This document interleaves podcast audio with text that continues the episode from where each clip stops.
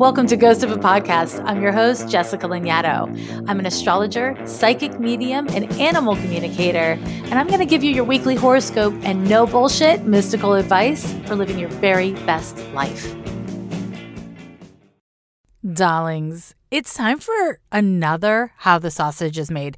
Now, if you are new to the podcast and you hear me say it's time for How the Sausage is Made, you may be thinking the same thing that people who have heard the podcast for a very long time think, which is why do you call a thing why the sausage is made? And the answer, my friends, is I just don't know. Sometimes I get things in my head and I just go with it. And uh, this is one of those damn things. So, welcome to an episode where I'm going to answer a bunch of your questions instead of only one question. I love doing it this way sometimes because there's so many questions that I get from you guys, and I want to be able to answer all of them, which is the definition of impossible. I just cannot do that. But, you know, here I am. I'm going to answer a little handful, hopefully, well. And also, before I do, let me just say if you sent me a question four months ago, nine months ago, whatever, and I haven't answered it, feel free to send it again. Because if a question's old, I'm going to assume that maybe it's not relevant for you anymore. So, you know, don't be shy. I'm not I'm not upset if you're emailing me all the damn time. I love love. We're going to start off with a couple of really spiritual questions. The first one is this. Can a birth chart show great loss, such as the death of a loved one? In my late teens, I had my birth chart read, and the reading claimed that at the time of my Saturn return, I would experience great loss, most likely the death of a loved one. It bothered me, but I was able to brush it off until this year. With the current state of the world and my approaching Saturn return, the reality of losing loved ones has never been so apparent. Can my birth chart truly predict the death of someone near to me? This is a really important question. I'm going to break it into a couple pieces. So, the first thing is, and this might just be the way you framed the question, the reading itself did not tell you that at the time of your Saturn return, you would experience a death or a loss. An astrologer told you that, like a person interpreted your chart that way. Now, maybe you did something that I strongly do not recommend, which is you paid for like a program, like an astrology program, to do a printout for you. Maybe a printout told you that, but somebody had to write that printout, right? Maybe you consulted with an astrologer and they told you that. Here's the thing astrologers are people too, and they make mistakes or they misinterpret things, just like doctors and teachers and orthodontists, you know? So I just want to be really clear because when we're getting readings, we can feel so vulnerable and it can feel like an astrologer that you're consulting with really knows everything, especially if they get a bunch of shit right. But this is all, you know, interpretive. Astrology is completely interpretive. And so you were wise to do what you did, which was, you know, take it with a grain of salt, kind of brush it off, don't overthink it. Now, if the astrologer saw with your Saturn return that you would likely be dealing with loss. I want to say, yeah, check. Probably that's happening. And it doesn't have to be the loss of a loved one, it could be the loss of so much of your life because of what's happening with the global pandemic, right? So many of us are having a loss of job, a loss of lifestyle, loss of social connection. You don't have to experience a death in order to experience loss. And chances are high that that astrologer 10 years ago or whatever it was is not was not thinking, "Oh, there's going to be a global pandemic and the world's going to be all digital," right? So you are experiencing a version of what that astrologer named, which is loss. Can your birth chart, can anyone's birth chart predict the death of someone else? The answer is no, absolutely not. For me personally, I do not predict death for anyone ever. I think it is useless. I think it is not constructive. But to be able to predict my death through a loved one of mine's chart, that would not be possible. It is absolutely possible for an astrologer to see that you'll be going through a period or a transit, rather, that would really bring up a great deal of grief and loss. But it would be an interpretive reach to say, because it was a loved one a close family member, a close friend that died. right? That's an interpretive reach. So that doesn't mean that that person was being unethical. It doesn't mean that they're bad, but it is certainly not what I would ever do. And I would say that loss and grief, I mean, that that is really what most of us are going through. And some of us are losing loved ones where we are, you know, people are dying within COVID. But your chart is not going to predict that. And if what you're doing through your Saturn return period is being terrified of death, then that might be what the astrologer saw. And they just unwittingly became a part of it. So I hope that helps. Now, I have another spiritual question. And this one speaks to me as a medium. As you know, I can communicate with the dead. And this questioner asks Does it matter what language I use in my head when I pray to or speak with my ancestors? I am on a journey to connect more meaningfully with my ancestors. I know they are with me. I want to be in greater relationship with them. I am Latinx, Mexican American. Someone is there, just not sure who yet. I recently had a great session in which I spoke to them in Spanish, but sometimes I think in English, and I just want to triple check that everything is getting through to them. I try to focus more on communicating and feeling and visioning rather than words. Thank you. So I love this question. Uh, this is this is a, like a deep spiritual nerd question, kind of, and that's some of my favorite kinds. So my experience doing uh, mediumship work and psychic work is that language is a construct like so many things. And every time i'm communicating with somebody who does not speak english my guides come in with an interpreter. So there's never a language barrier. Now i can tell you that in my own experience i can tell when I'm talking to somebody who doesn't speak English or somebody whose first language isn't English and it's not their preferred language. I don't know exactly how to tell you how I can tell. I just, I can tell, you know, I can feel it. And it sounds like you can as well. In my experience, it is completely 100% a non issue. So if you're thinking or speaking to your ancestors in English and they spoke Spanish when they were alive and they speak Spanish now, they're going to understand you totally. But you, as a spiritual person having an experience, you're probably, if you're wired like I am, anyways, going to feel the textural difference of not speaking the same language. I personally think it's cool. I don't think it's a problem. I think it's really interesting and something to kind of lean into and be with. And it's lovely that you're bilingual so you can kind of like practice experimenting, experiencing the differences and the lack of differences. So that is my hot take on that. Now let's get astrological with the next couple of questions I have for you. The first one says, I know that you've said that we shouldn't recoil from oppositions and squares, but when I look at my chart compared to the other charts that I've seen, mainly those of my two kids and a few friends, mine is a messy spider web compared to theirs.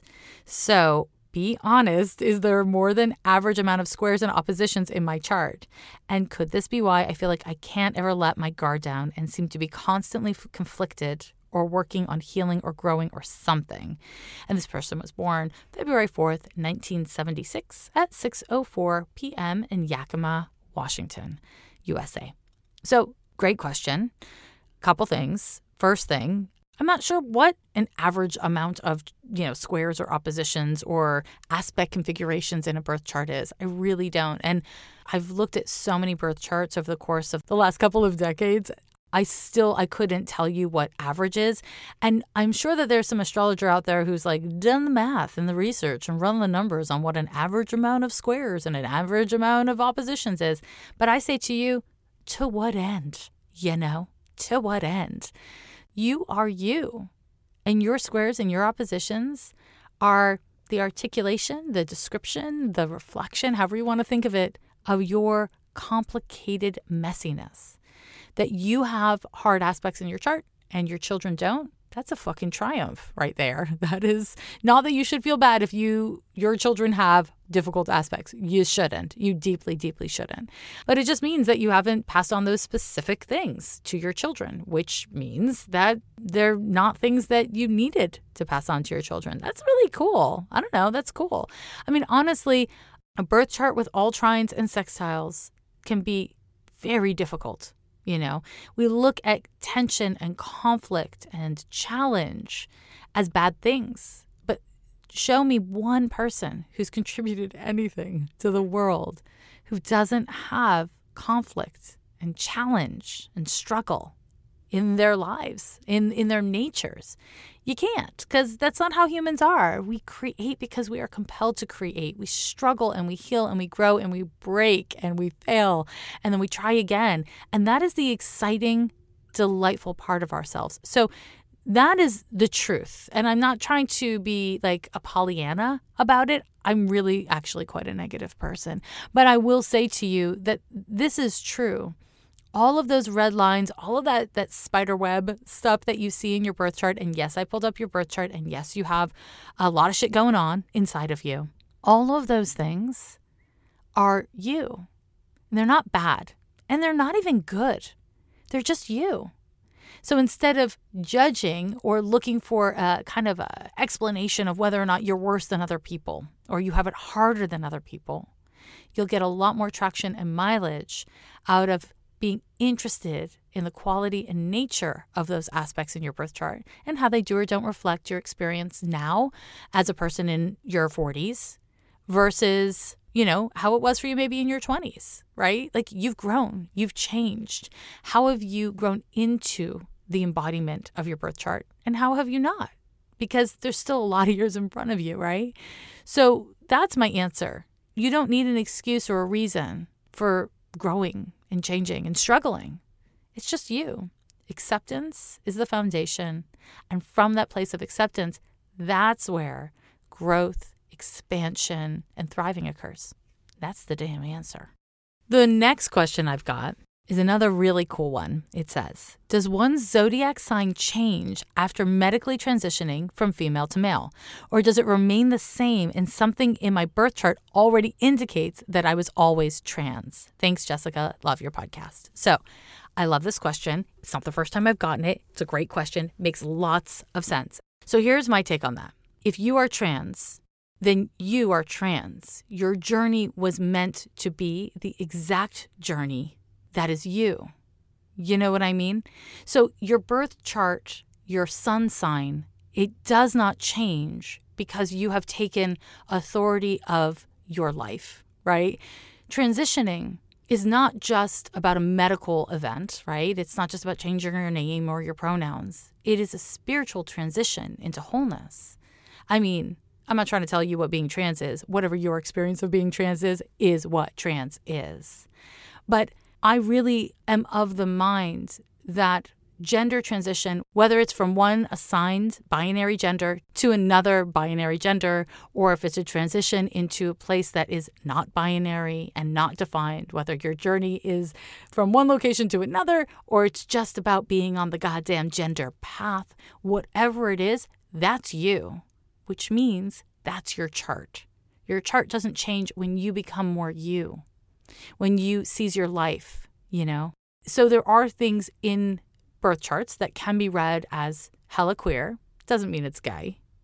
There are some things that are a little gay, you know what I mean? There are some things that certainly indicate transition. And from my perspective as an astrologer, if you're AFAB, which is assigned female at birth, and you transition to male, it's a transition in social power and often economic power. When you're assigned male at birth and you transition to female, it is a very different transition in power societally and economically, right? And if you are non binary, again, that is another transition in power. Right? And that that crosses all lines of class and race and ethnicity and even geography, right? So all of these things are likely to be in some way articulated in the, in the birth chart. But I want to be really clear in saying I don't want people looking at birth charts and scanning for gayness or scanning for transness unless you're also scanning for being cis and you're also scanning for being heterosexual. So, anyways, my dear, you are trans because you are trans. And wherever you are at in your gender identity and your gender expression and experience, your chart is still you and you are the living embodiment of your chart. And now to my last question, my dears, goes like this. Jessica, I want to say thank you for this weekly connection with the stars, the planets, each other, and ourselves. Having this connection helps me navigate life, and I guess that's where I need some advice. I find astrology very helpful for navigating life, but my boyfriend doesn't see where I'm coming from. In his eyes, he doesn't see the connection between the planets and how they could possibly affect us in any way, and often starts comparing it as if there were certain types of dogs standing near you and where you were born affecting your personality. This is one of the only subjects we argue about, and I've told him I don't need his validation on the subject, but want him to understand where I'm coming from and respect my spiritual beliefs on a whole. I'm not trying to make him believe what I do, but not scoff when I say something to do with astrology. What can I include in a future conversation that's conductive to understanding my beliefs and not furthering an argument? Any advice would help. Thank you again, and I hope you are healthy and enjoying life. So, okay, I have so much to say about this. So damn much to say. The first thing is the least important thing that I'm going to say in response to this. Anybody who says it's impossible that planets could affect me, there's just no way that the natural world affects me, I challenge them to visit my hometown, Montreal, Quebec, and to go there in the winter and to not bring socks or a jacket. Ha! Or maybe go in the summer and only bring wool socks and warm parkas. That's right, the planet affects you. Come on. Of course, we are affected by the planet, and this planet is affected by other planets. This planet is one planet in the context of many planets. But I'm not I'm not really an evangelical style of person. You know what I mean? I'm trying to convert anyone to think the way I think or feel the way I feel. And anyone who's like easily scoffs at astrology, who hasn't actually studied astrology, is just being, you know, an opinionated jerk. My experience is when people shit all over astrology in the way you're describing your partner does, you know, it's usually because they don't know a goddamn thing about it except for what they like glance in memes and in horoscopes and stuff like that. So, if he wants you to take his opinion seriously, he should probably do some research. He should study and have a more educated and informed perspective. So, I would say that, first of all, that's the least important part. This is the most important part. It is self harm to believe that if you explain yourself right, if you have the perfect self defense or justification or explanation, that you will be treated respectfully by someone who is willing to shit on your beliefs in an unkind way. So, listen, I'm really glad that this is the only thing you guys fight about. I'm really glad that you, it sounds like you have a good relationship. This is not a question about your relationship, but we must we must all get away from the idea that if you explain things just right, you'll be treated with dignity by someone who is treating you disrespectfully because they don't see things your way, they don't agree with you. The fact of the matter is, he doesn't need to understand astrology. He doesn't need to like astrology. He doesn't have to be interested in astrology, but he does need to stop making you feel bad you know what I mean? I'm not saying this to you because I'm an astrologer and I don't think anyone should be critical of astrology. I encourage critical discourse about astrology. I encourage you all to study astrology. Uh, you know, I think I'm right about everything, but don't take my word for it. Go on, do your own research, and then come up with your own opinions. That said, our spiritual beliefs, the things we do for self care, the things we do for our mental health, these things, if they are not causing harm or oppressing and repressing others, if they are not dangerous, should be respected and treated kindly. He doesn't have to be interested. I mean, I don't know. Maybe you're bringing up horoscopes all day long and he's now he's rolling his eyes at you. Maybe that's happening. And that's a whole other thing. You know, it's not fair to talk to your partner about something incessantly that you know they're not interested in, right? You're setting yourself up if that's what's happening. But if what's actually happening is you're just bringing it up now and again as it emerges and he's cruel to you, if he's disrespectful and dismissive of your very values and thoughts and priorities, then the conversation I encourage you to have is not about astrology at all. It's about respectful conduct. It's about him being respectful about the ways in which you are different your values, your interests, and your beliefs. And if he can't treat you respectfully, then that's a whole other problem. It has nothing to do with astrology, honey. Nothing to do with astrology. We don't need our partners to agree with us about everything. That would be boring. We don't need our partners to have the same values about everything. That would be boring. You know, it's okay to have spiritual values and beliefs and interests that are different. It is okay. That can be sometimes really challenging or hard, but it's totally okay. What's not okay is disrespect. And you're describing disrespect. So I would encourage you to change the conversation with him about this. This is not about astrology, it's about how he treats you.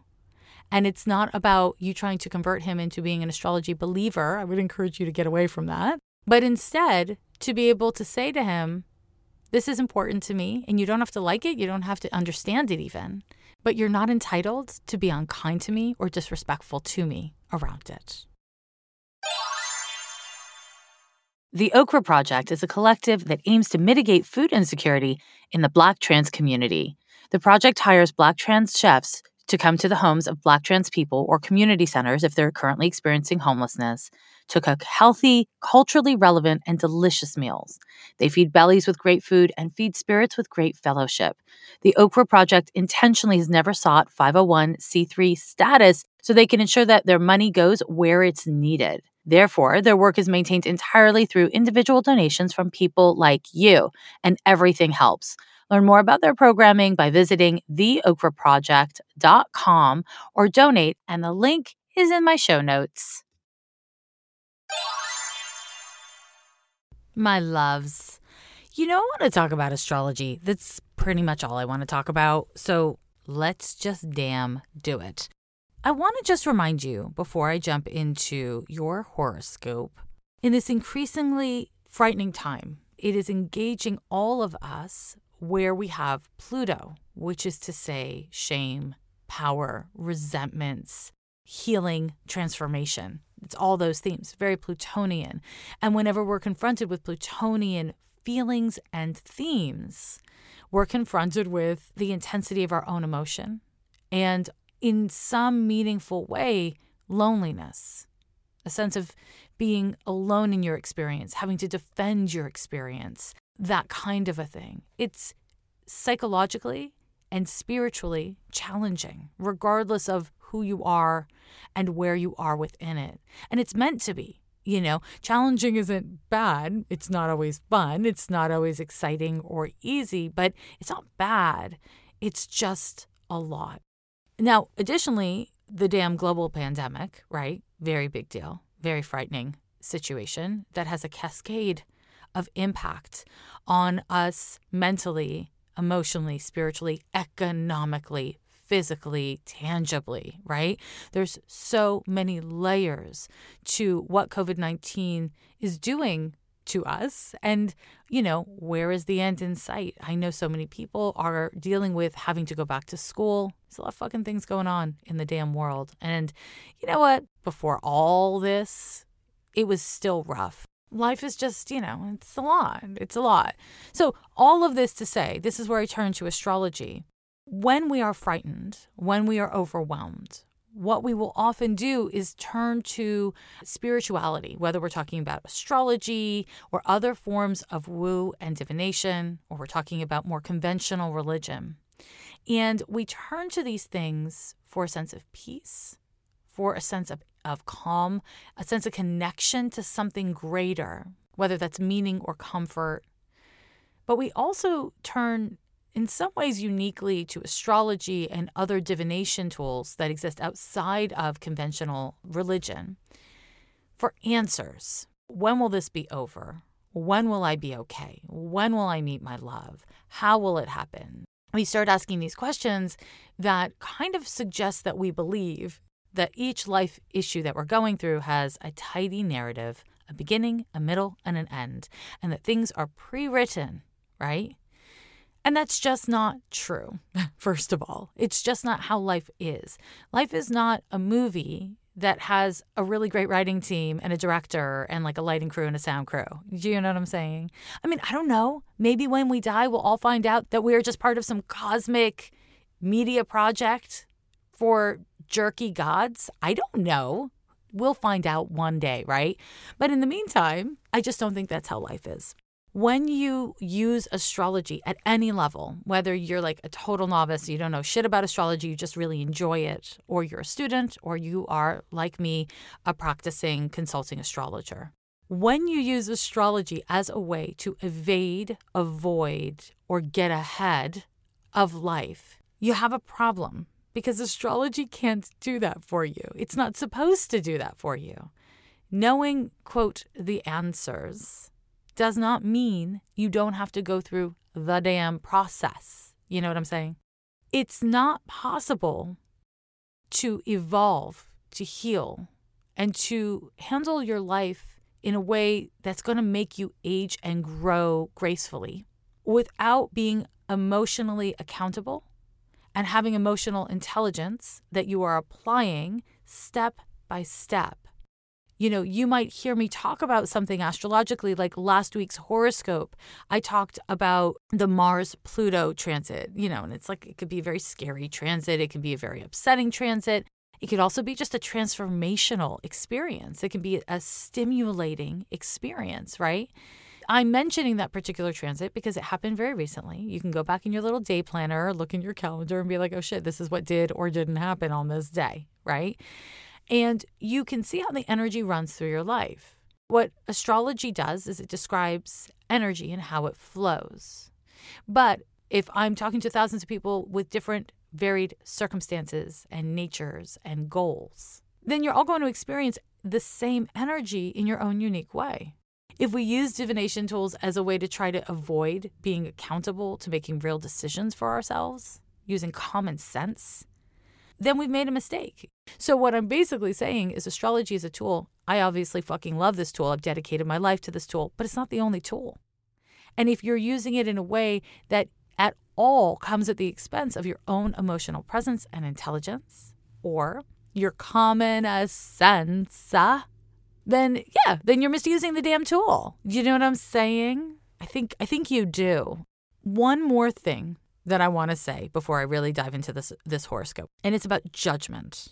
There is a fine line between discerning what you think, what you feel, what you know, and shitting upon things if the way that you are engaging with content, whether it's news or entertainment or influencers or the people in your life, whatever the fuck it is, if the way that you're engaging is scanning for things to criticize, scanning for ways to essentially tear things down, that will, over the course of time, eat at you on a spiritual level. It will make you feel like shit, and you will eventually experience emotionally and cognitively believe that everyone is doing the same thing too. And so you will feel judged. You will feel defensive. It's awful. You don't want to do that to yourself. And if you don't want to do that to yourself, you need to not do it to others. So I want to invite you this week in honor of the sun moving into Virgo on the 22nd of August to seriously consider if you're being a judgy jerk towards yourself or others, strangers or people in your actual life. You know, I read something from the amazing Malkia Devich-Cyril, uh, who, if you don't know about their work, you should look them up. They are an activist and a writer and an all around inspiring human person. They wrote this really great post on social about voting and politics. And I actually really wish I could share it with you, but it's a bit long, so I'm not going to right here. But what I will share is that they wrote this Be critical, but whether you're an organizer or just a person who cares about the survival of the human species in general and of oppressed communities in specific, you better have a viable plan beyond critique. That is just a tiny piece. Uh, I'll link to it in show notes, actually. But have a plan beyond critique have an approach beyond critique, whether we're talking about politics or we're talking about how you engage with social media or your friends. If all you're doing is shitting on people or yourself, you're just going to feel like shit. Okay, and now to your horoscope. Uh, we are looking at the week of August 16th through the 22nd of 2020. And it starts off on the 16th with a sun trine to Mars and a Mercury trine to Mars. The Sun and Mercury will be conjunct to each other exactly on the 17th, but they are both forming exact trines to Mars on the 16th. That is just what is happening. And so we're really going to look at these three transits in a tight little bucket. You're going to be feeling these exactly on the 16th and 17th, respectively, but you're going to be feeling them throughout the week, okay? And these transits are actually really great for centering yourself and mobilizing yourself around what you believe.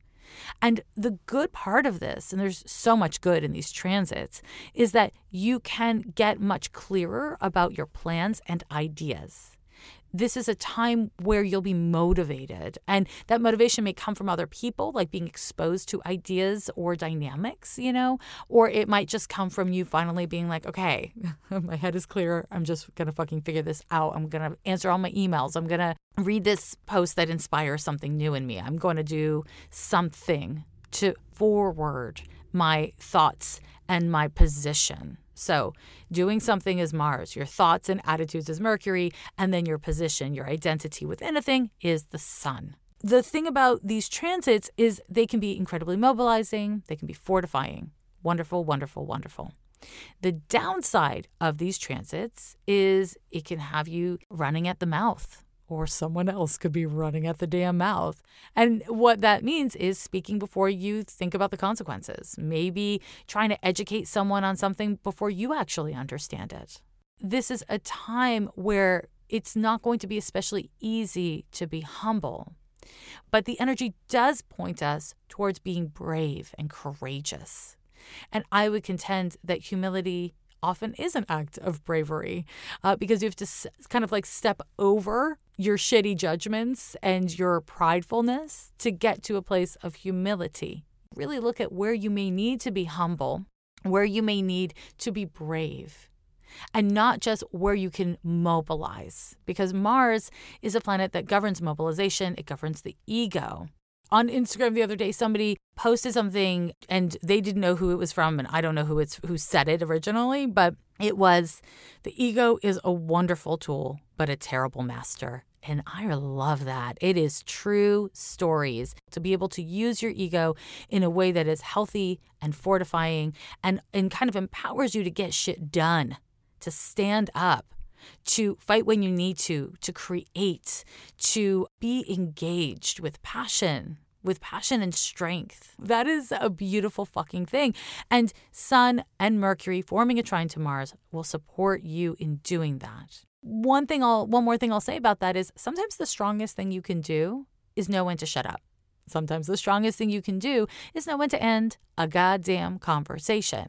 And that's where the sun conjunction to Mercury can kind of fuck a person up because sun conjunction to Mercury is more talky than listening. It can really be a very stimulating transit where there's just like a lot going on and there's a lot of connection which is wonderful.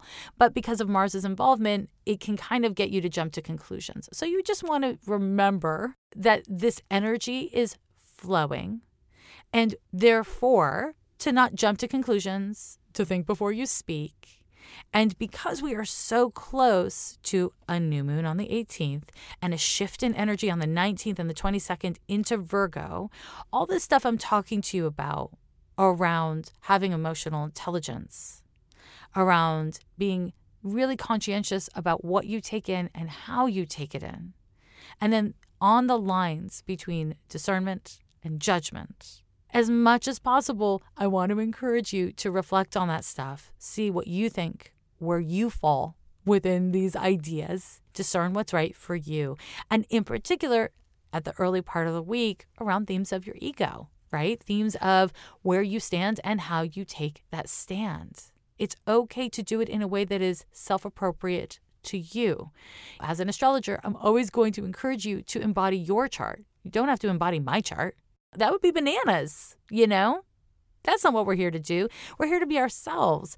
But to be yourself does not mean to not try, to not challenge yourself to be in integrity with whoever and whatever you are. Okay, so those are those transits. Now, on the 18th, as mentioned, there is a new moon, and that new moon is going to be exact at 7:42 p.m. Pacific time. Of course, new moons are when the sun and moon are at the exact same degree of the exact same sign, Here we go. New moon in Leo. And it's in the final degrees of Leo at 2636 of Leo. And this particular new moon could be really wonderful and fortifying, right? There's there's some really strong lovely things about this new moon. A new moon in Leo can be joyous. It can be a time where we are activated and we are excited and we are open. Leo is a sign that is really connected to the heart. If there is a way that you can intentionally call in love as a healing force, to motivate and support you, to help you cultivate courage, which, you know, is a word that comes from French. Coeur is the heart. So to activate your heart and the strength of your heart and your willingness to act from the strength of your heart. That shit is well starred during a new moon in Leo. Now, Another thing about this new moon that is very important is something that you might infer from the transits of the week. It's that Mercury is very close to the Sun Moon conjunction. So Mercury is sitting on top of the Sun Moon conjunction, and basically, Mercury and the Sun are creating a sandwich with Moon in the middle. What this translates to is that this is going to be a new moon where the danger is that we overanalyze at the expense of bringing our hearts and our emotions and what is emotionally authentic for us to like our considerations. The sun and Mercury, those two planets really are all about like I identify with this. This is what is true for me. And the moon is like, well, that might be technically true, but I still feel this way right? And so, what we want to make sure of during this new moon is that you are being really open with how you feel to yourself, maybe to others, to honor that you might have an attitude or a belief that is one thing and your heart might not be there yet. I've said before on the podcast, and I will say it again I am of the mind that the heart is a lot like a corgi with a cone on its head. Low to the ground, clunky, such a cute dog. Who doesn't love a corgi? You know what I mean? Especially a baby corgi. They're soft. But you throw a cone on a low to the ground dog, they're not super graceful. They're not fast moving, you know? And that's the heart, the mind, Mercury, the identity, the sun. Those things can move really fast. You know, they can change on a dime. The heart is always referring back to past experiences. Its impulse is to be self protective. And so, this is a time where we can make great progress integrating and bringing along our heart so that it grows with our minds. It grows with our identity, you know? And that takes intention. So bring your intention in that direction so that you don't kind of try to convince yourself that you feel a certain way. Instead, actually support yourself in emotionally growing and emotionally growing in a way that honors your heart and your head this chart does hold, not an exact, but it does hold a Mars square to Saturn. And Mars square to Saturn can really feel blocked. You know, this transit I associate with like being stuck in traffic, just being limited by your circumstances. So feeling like, oh, I really want to, you know, take a long walk today, and then you wake up and you have like a, your old knee injuries activated, and you're like, fuck, I can't take a walk. Or it's like shitting rain, and you can't you can't do what you want to do. It's like this thing where you have a plan because you think it'll work, because you think it'll be good for you or good for the world. And then when you try to do it, circumstances get in your way. You can't even necessarily get mad at your circumstances. I mean, you can, you will, because Mars, but it's kind of like you can't even blame any one person. You can't be like, hey, you blocked my car. You're sitting in the driver's seat. Could you please just move your car? That would be easy. That would not be Mars square to Saturn. Mars square to Saturn is someone blocked in your car you want to get out of your driveway, but there's no driver in the driver's seat. You have no idea where they are. And short of driving through their car, there's nothing you can do.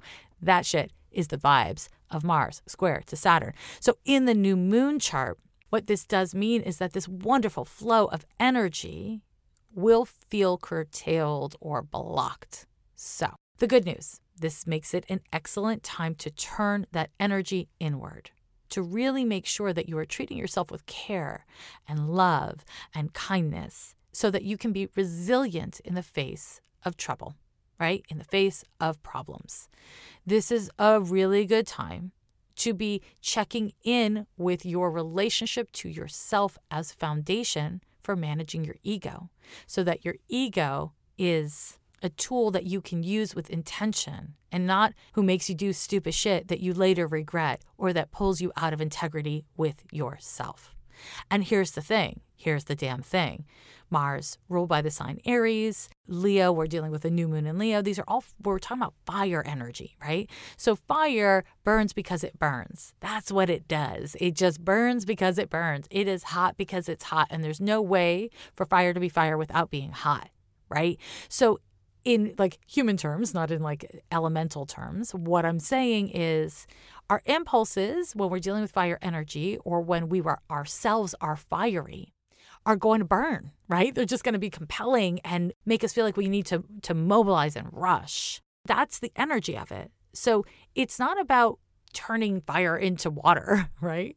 It's about being really intentional about where we allow our energies to burn so we don't burn out we don't have a forest fire, and we have the amount of heat that we want in the direction that we want it in. So, this particular chart it's got blessings, but they're not unqualified. Now, the other thing that's happening on this particular day is we have an exact Venus sextile to Uranus.